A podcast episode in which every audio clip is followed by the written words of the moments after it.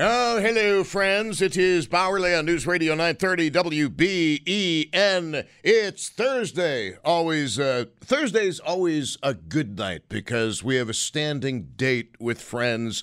Bill, Gary, who might stiff us tonight, Jim, Carrie, sometimes Booker, but uh, it, it's always fun. It's a never um, it's a never-ending cast of characters uh, that uh, come and go on Thursday nights. But anyway, welcome. Good to be with you. Um, last night, the 1791 Society meeting on natural gas was standing room only. Now, they estimate about 350 people were there. My understanding is parking was filled even a third of a mile away from the Weber post. And there would have been more people trying to get in, but people couldn't find a place to park any closer than that. So, really, a very impressive turnout to hear Senate Minority Leader uh, Rob Ortt, along with a couple of Erie County lawmakers, uh, talking about this natural gas ban. And excuse me, I just want to uh, read the uh, the proposal because uh, I got something wrong and I don't like it when I get stuff wrong, and I will always own that, and I will always um, correct the information. Uh, and I thank you for calling this to my attention.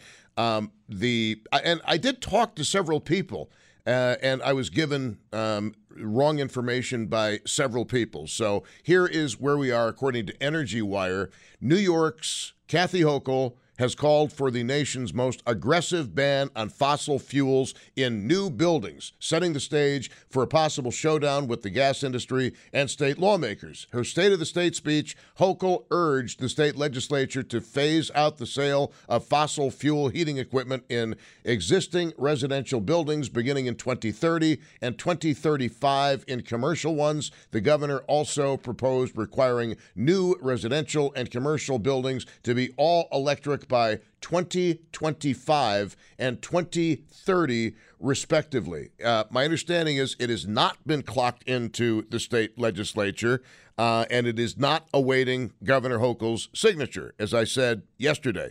Um, so I wanted to correct that information right off the top. But is it a proposal? Yes. Does the governor run the Democratic Party in New York State? Yes. Is this likely to pass? Well, you be the judge.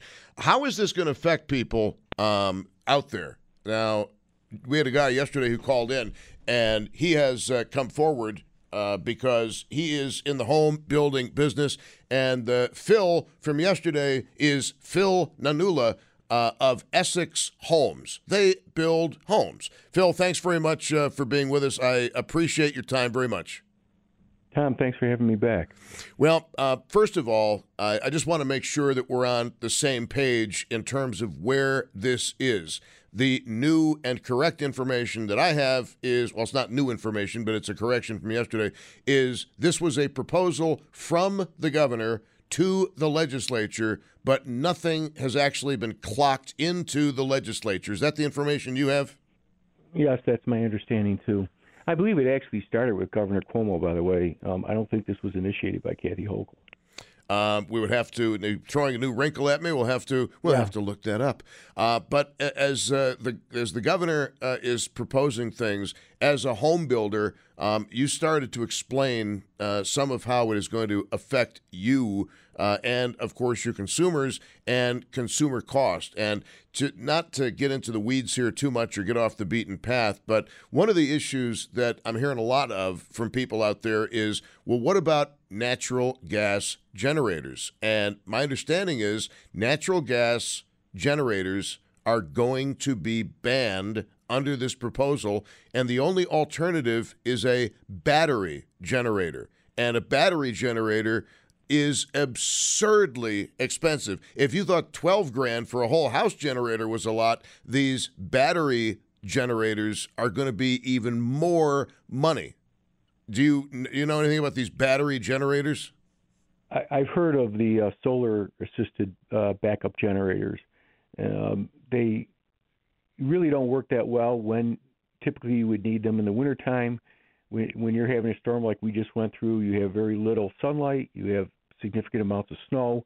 So the uh, panels that collect that power uh, for the for the generator would be uh, blocked. When you block a panel with snow and, and reduce the amount of light it has, it doesn't produce any power, and it would it would stop powering on an emergency basis. That's one of our biggest concerns is the emergency. You know, we only use natural gas to heat our house for six or less months a year. You know, throughout the summertime, uh, either we don't use anything or we use elect- you know, electricity to, to run uh, air conditioning. So, you know, in other states, California has done this, but California doesn't get below zero temperatures or temperatures that don't work well with heat pumps that are powered by electricity. So the backup generator is a very, very big concern in, in our world. And, you know, with the storms that we've had over the years, uh, they become very popular. And there's a mad rush now to put them in.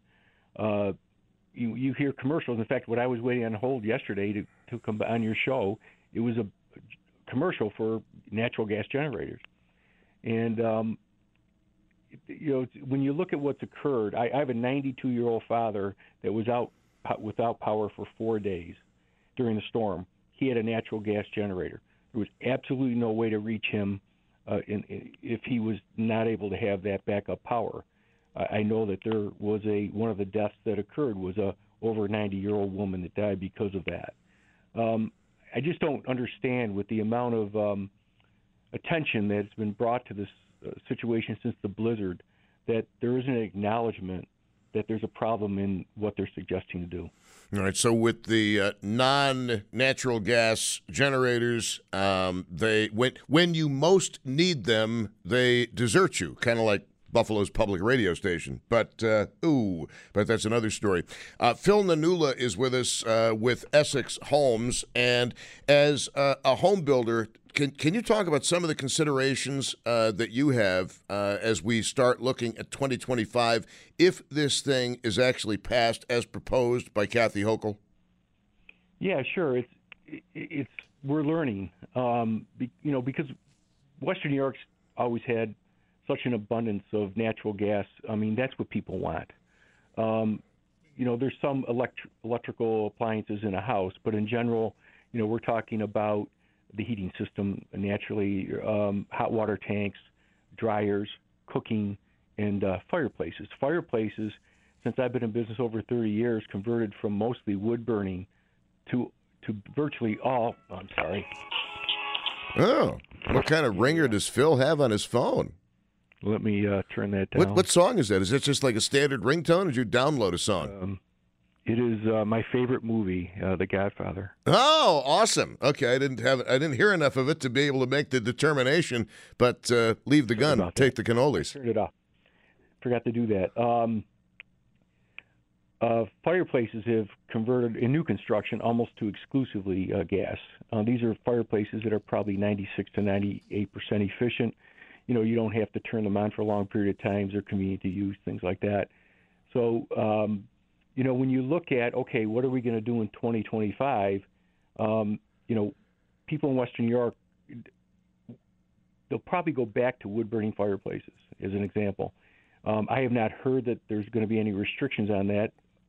There's still information coming out, but um, you know, wood burning fireplace is not the most efficient um, thing to have in a home. It actually draws air out of the house, you know, because it has a flue. And you know, you hear about people that don't clean their flues and they have fires and things like that. So, you know, um, I could see where that would be a problem. The the heating systems are probably the biggest challenge. Honestly, we we've already switched to electric hot water tanks because the new building codes have required us to put uh, hot water tanks, gas gas hot water tanks in that are at much higher uh, cost level because they have to be power vented out of the house. So in lieu of that, we can use uh, electric hot water tanks that don't need to be exhausted, and they could be put into almost any section of the home without venting, and that's that's been a a good um, choice to combat the cost of what I just explained. But the, the electric the electric uh, hot water tanks are they more expensive to operate and are they more expensive to buy? They're they're not more expensive to buy, they're less expensive to buy. They are slightly less efficient, but hot water tanks today are only lasting 8 to 10 years. By the time you look at the the cost to run the electric hot water tank during that time and the payback for the for uh, the gas fireplace, you would never pay back for the gas fireplace in time before you have to replace it. So it's, it's a little bit of a fallacy that it's more expensive to run, but it all comes down to ROI, and and um, you know making the best decision for what it costs versus how long it's going to last, and it, and it just doesn't it just doesn't pay off. Okay, return return on return on investment. You started talking about the the challenges with heating homes because you know many many you know many of us have uh, high efficiency natural gas furnaces. There are still some people who use uh, oil. There are people who use propane. Uh, I'm not sure how many people use electric around here. Can you uh, update us on that? Not many on electric. Um, the, you know, in new construction, which is all I do, uh, the the furnaces are anywhere from 96 to 98 percent efficient gas furnaces. They actually emit a water vapor uh, for the bit of exhaust that does come out of them. Um, the electric style heaters that are used, heat pumps, um, the biggest challenge with them is the operation in low temperatures.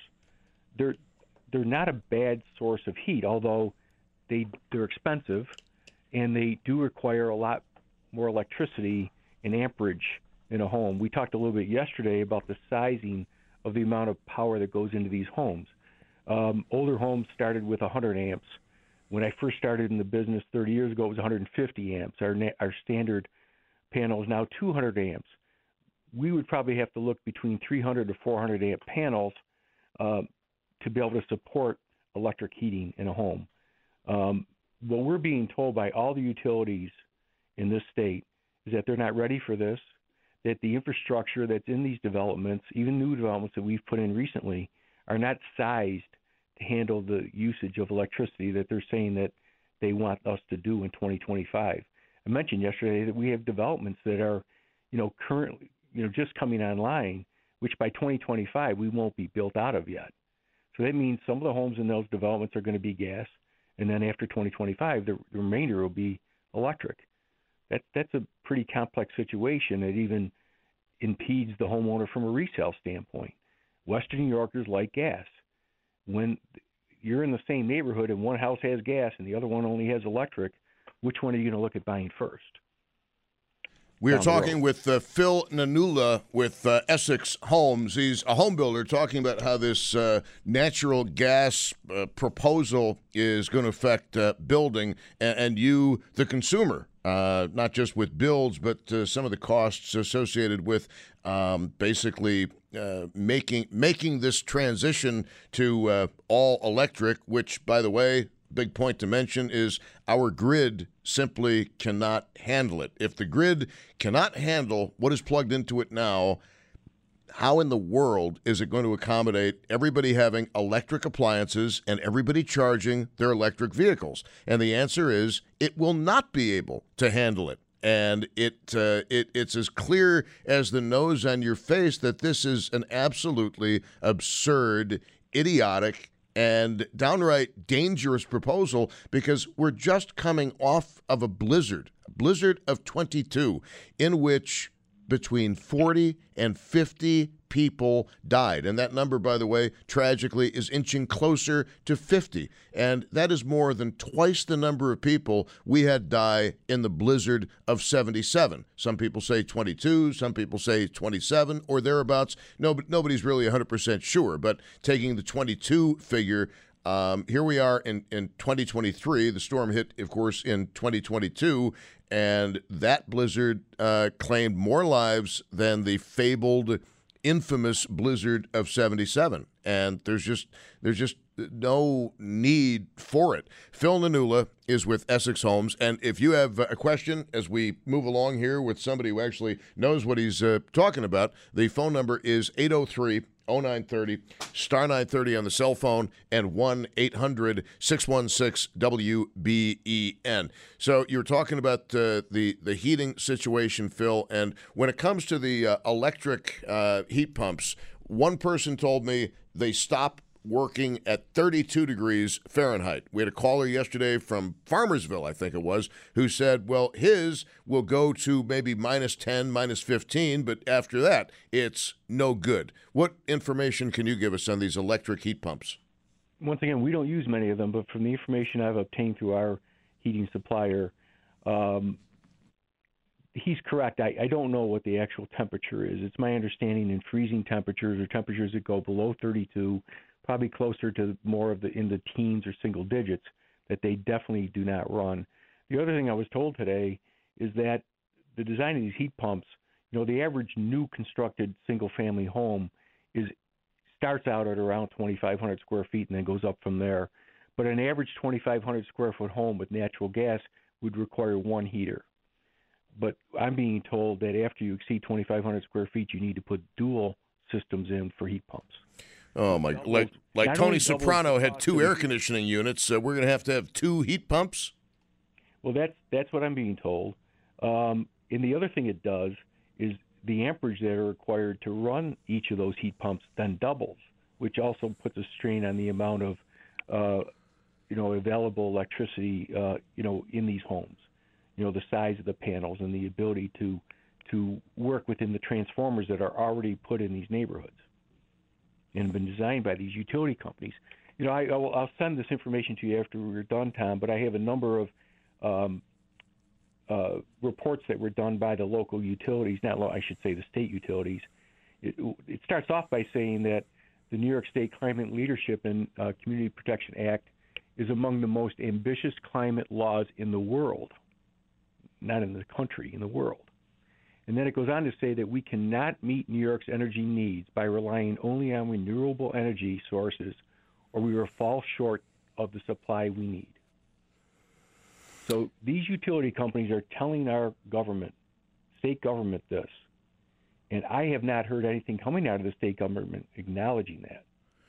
Wow. I, I know uh, Rob Ortt, the Senate Minority Leader, uh, spoke last night uh, at that 1791 Society meeting uh, that was attended by hundreds of people. We're going to get Rob Ortt on the program at some point when uh, we can bring him on for an hour. He's kind of busy today with constituent services, but we're definitely going to get him on for an update on the uh, the temperature politically in Albany with respect to the governor's proposal. Um, if you have a, a question for Phil Nanula, uh, Phil is uh, with Essex Homes. We're talking about this uh, proposal to basically go all electric in residences by 2025 with new builds and uh, later on for commercial builds. Now, one of the things we're going to get into um, there is a misconception out there that people are going to be knocking at your door and confiscating your natural gas stove. Uh, that is not correct. But uh, if your natural gas stove goes down on you, and you know appliances don't last as long as they used to, uh, you you know that it just seems uh, built-in obsolescence is a real thing. But uh, if your natural gas stove uh, goes down uh, after 2025, you're not going to have the option to replace it with natural gas. You're going to have to go electric. And if your house isn't up to par electrically, you're going to have to bring an electrical contractor in for an overload uh, or, or uh, a, a, redo, if you will, of your electric system. It's uh, it, this is going to be a major kick to the wallets of you in Western New York. It's going to add to the cost of living in New York State. 803 0930 is the phone number. Star 930 on the cell phone. 1 800 616 WBEN. Oh, I've been asked by the guys in the next room to say that uh, if if you call in, only call in if you want to go on the air because they've had a bunch of people calling in. I don't want to go on the air, but um, that that's just going to give the producers ulcers at a very young age. They're in their 20s now, but after enough calls like that, they're going to start looking like I do uh, in in their 20s. And believe me, that's not a good thing. It's Bauerle on News Radio 930 WBEN with Phil Nanula from Essex Homes, 803 0930, star 930, 1 800 616 WBEN.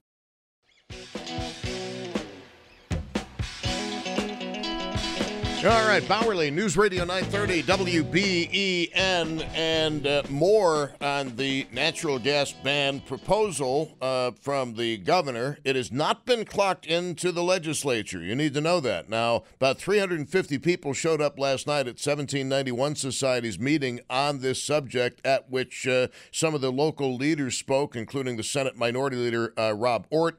Uh, we'll ha- we'll get Rob Ortt on the show at a point where we can get him on for an hour to talk uh, and answer your telephone questions as well. I will let you know about that. And uh, Phil Nanula from Essex Homes, um, he's also got some contacts in very high places, and I won't tell you who, but uh, there is uh, we are hoping to get a very prominent person on to, not that Phil isn't prominent, but a very prominent person on uh, to discuss this issue, and I'll really be looking forward to that. Uh, Phil Nanula with uh, Essex Homes. Before we take telephone calls from listeners, is there anything that you wanted to say as a home builder about this proposal and its impact on people that mm, I might not have specifically asked you?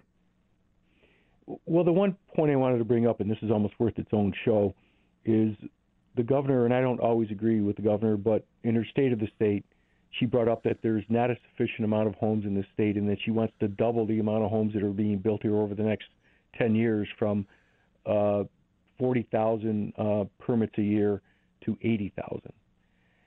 Well, when you look at that and, and you look at the cost associated with what we're talking about now, um, how is that going to be achieved? We're building as many homes as our customers ask us to build. You know, we'd love to build twice the amount of homes than we're currently building, but there's that, that's a very complex topic because we also have to have the locations and the lots to build them there. But the reason I'm bringing it up now is as it relates to continuing to push into the new construction codes and requirements these costly uh, additional codes and these costly conditions that we have to meet, like electrification, but, but think that we could double our production by doing that. It just doesn't make any sense. Uh, I'm just surprised you can actually find the workers to build homes for you at this point because uh, people I know just can't seem to find anybody to do uh, anything like work. That's the other challenge, and I said it's a complex topic. It's, it's probably worth its own show. But it's um, I do commend her for acknowledging that there's a shortage in the state. We've been saying that for a long time the entire state of New York builds less homes per year than Sarasota, Florida does.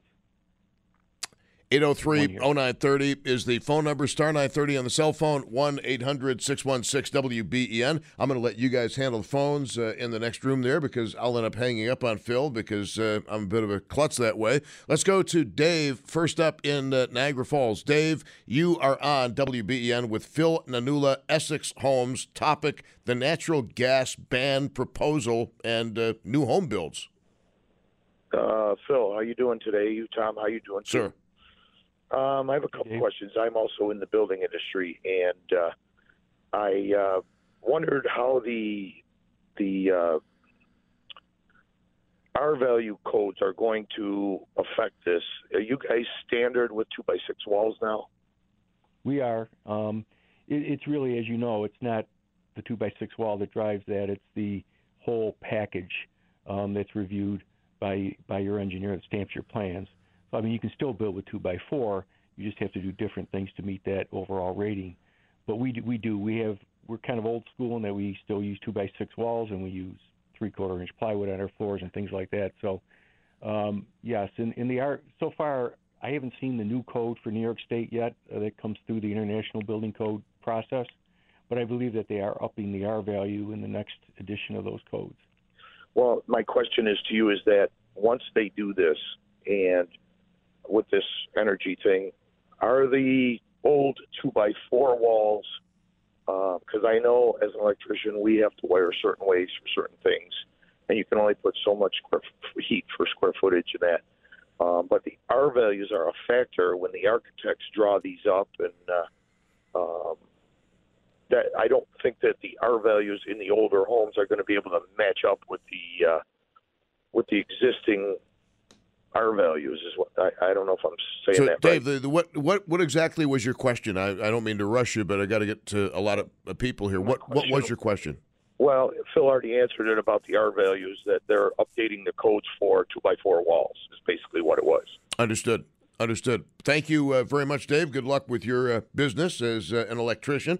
803 0930, star 930, 1 800 616 WBEN.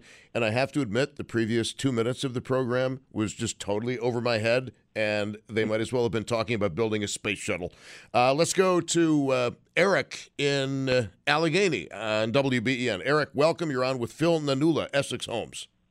Thank you, gentlemen. Two things. I'd like you to back after my question. I'd like you to back up and elaborate on the international property maintenance code, and I find that very interesting and somewhat disturbing that we are building our houses here domestically under international law. But the reason, the gist of my call was smart meters. Um, across Western New York, the electric companies are quietly swapping the existing meters that are on most people's house, which is an analog meter that has a wheel that spins, and they're changing them over to what's called a smart meter, which is a two way device wherein the electric company can not only monitor your electric usage, they can control it and limit it, and they can also turn it off without sending a technician to your house.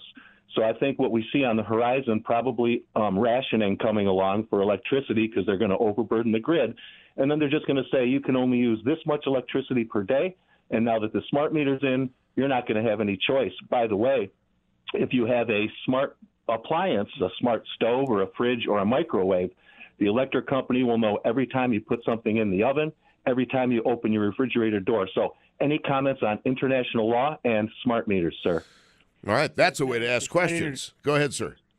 It's not international law, and and I, I it's a little bit of a misnomer. It's International Residential Building Code, and um, it's a little bit of a misnomer because it's not international, and it's a, it's really the nation's code. So the what what occurs is a state has a choice to either adopt that code or not. But when they in, in New York State agreed to adopt it because there's federal funds that come with that. And when you adopt that code, what happens is when the new code is issued, they need to re- regionalize that code. So the New York State uh, chapter takes that code and then looks at how it needs to be adjusted based on a region. Uh, primarily, as you know, in Western New York, you know the cold level that we're in has to be considered, you know, to fit within these codes. But the purpose of the code was to try to make it consistent within the state. Prior to the state adopting this, it was um, uh, every town did their own thing, and it was kind of crazy. And you had to do this in one town and that in a different town, and, and it really was very inconsistent. So that was the one of the reasons and justification of of going to that code. So I hope, hopefully that clarifies. And, and how about the the smart meters and the smart appliances? Is that true? I wasn't aware of the meters. Um, it, it kind of makes sense. I think part of the reason they're doing it is possibly eliminate the meter readers that come to your house. I actually had one at my house the other day. Uh, it seems to be archaic that somebody has to come to your house and read a meter. Um, but I guess it comes with some other, maybe not positive effects that they can watch over what you're doing. Well, I was reading something from Phoenix where the um, utilities gave consumers uh, some kind of a break cost wise if they would uh, accept these. Uh, uh, not smart meters, but uh, uh, these, well, I guess we'll say smart meters. And what they found is that in in doing that, it did give the utilities control. Uh, and for example, uh, when there are droughts of electricity, if you will, and high temperatures, you only are able to cool your home to 80 degrees. You can't get it down to 75. It is at 80 and no cooler. Have you heard about that? No, no, I didn't. But you're saying they basically could regulate it. Yes, like a governor on a car, so to speak. Absolutely. That that's the story that uh, is. I mean, it's it's online out of uh, Phoenix, Arizona, which uh, is uh, to me it's a little bit creepy.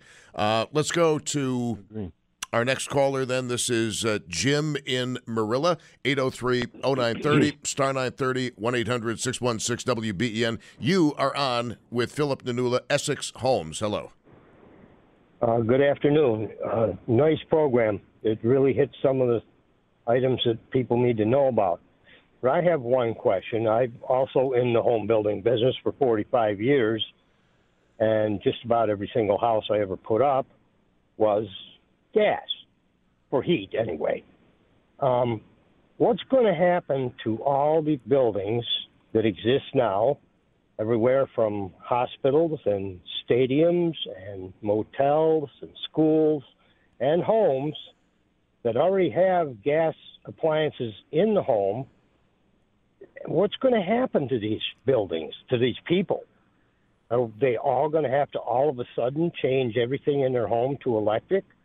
Or is there a, a waiting period until you're service dies till your appliance dies, and then you have to change it to electric? That's a, that's a good question. Thank you uh, very much, Phil. My understanding is is that if you have, for example, uh, a gas stove in the house, they're not going to come and take your gas stove away. But after 2025, when the gas stove dies on you, you will have no choice but to go electric. Is that correct? I believe it's after 2030. That's what I'm reading on an attachment I have in front of me now. They're saying no new natural gas appliances for homes, heating, cooking, water heating, clothes drying, beginning 2030. And how about the the hookup situation as far as no new uh, hookups?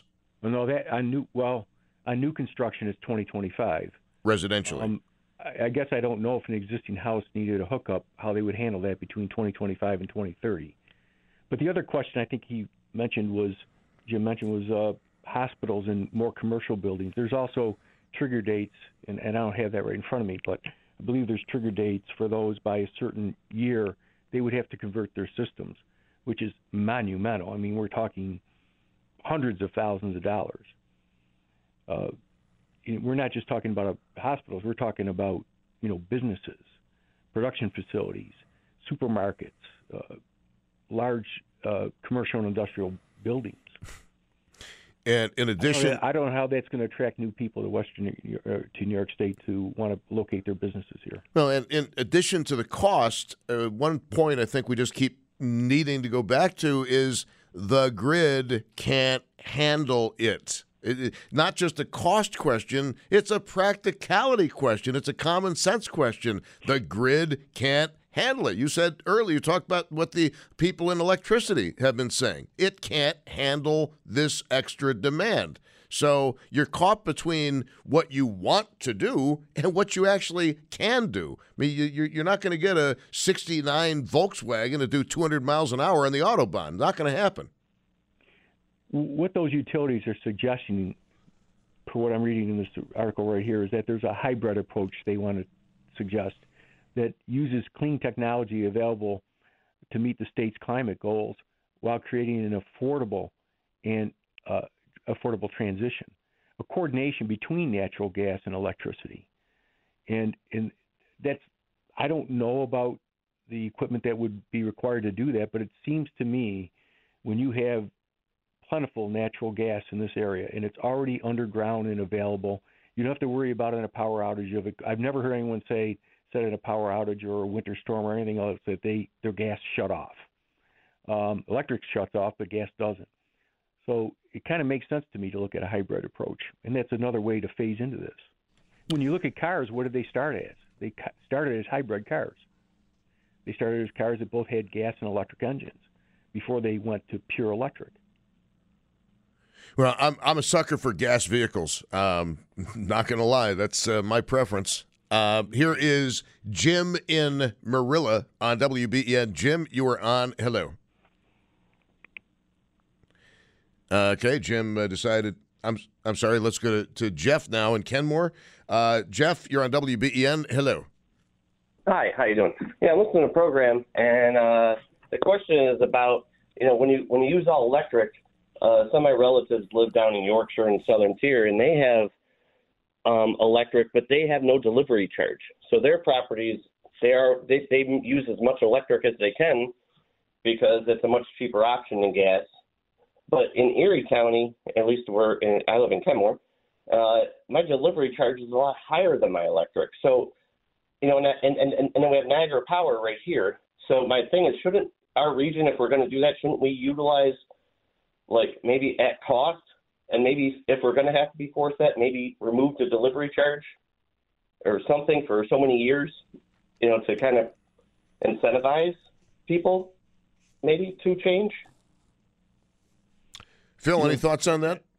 Yeah, I mean, that's a little bit above my pay grade. I, I would think one of the utilities would be better suited to answer that, but I would support it.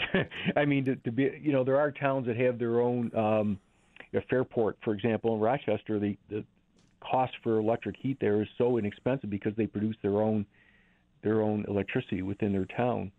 Um, maybe that's what these towns have to consider doing. Uh, thank you, Jeff. Uh, appreciate the call. Phil Nanula with uh, Essex Homes. As as you look at the at the situation right now, when you project out to uh, new builds for 2025, what percentage? And I know that there's so many factors involved. There's labor costs, there's material costs, which fluctuate wildly. But uh, generally speaking, how much more percentage wise is a new home going to cost after 2025 than right now? It is a hard question to answer, but it's my understanding it's tens of thousands of dollars. Um, probably somewhere additionally between ten and twenty thousand dollars.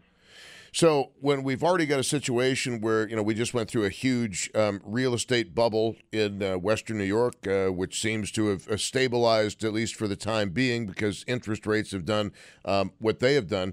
You you have a situation where you've got a lot of young people who are already priced out of the housing market how is, you, she can talk all she wants about building new homes, but if people can't afford the homes because they have to be built according to this new proposal, what have you really accomplished at the end of the day? That was exactly my point. I agree with you 100%. It, it just makes it not feasible.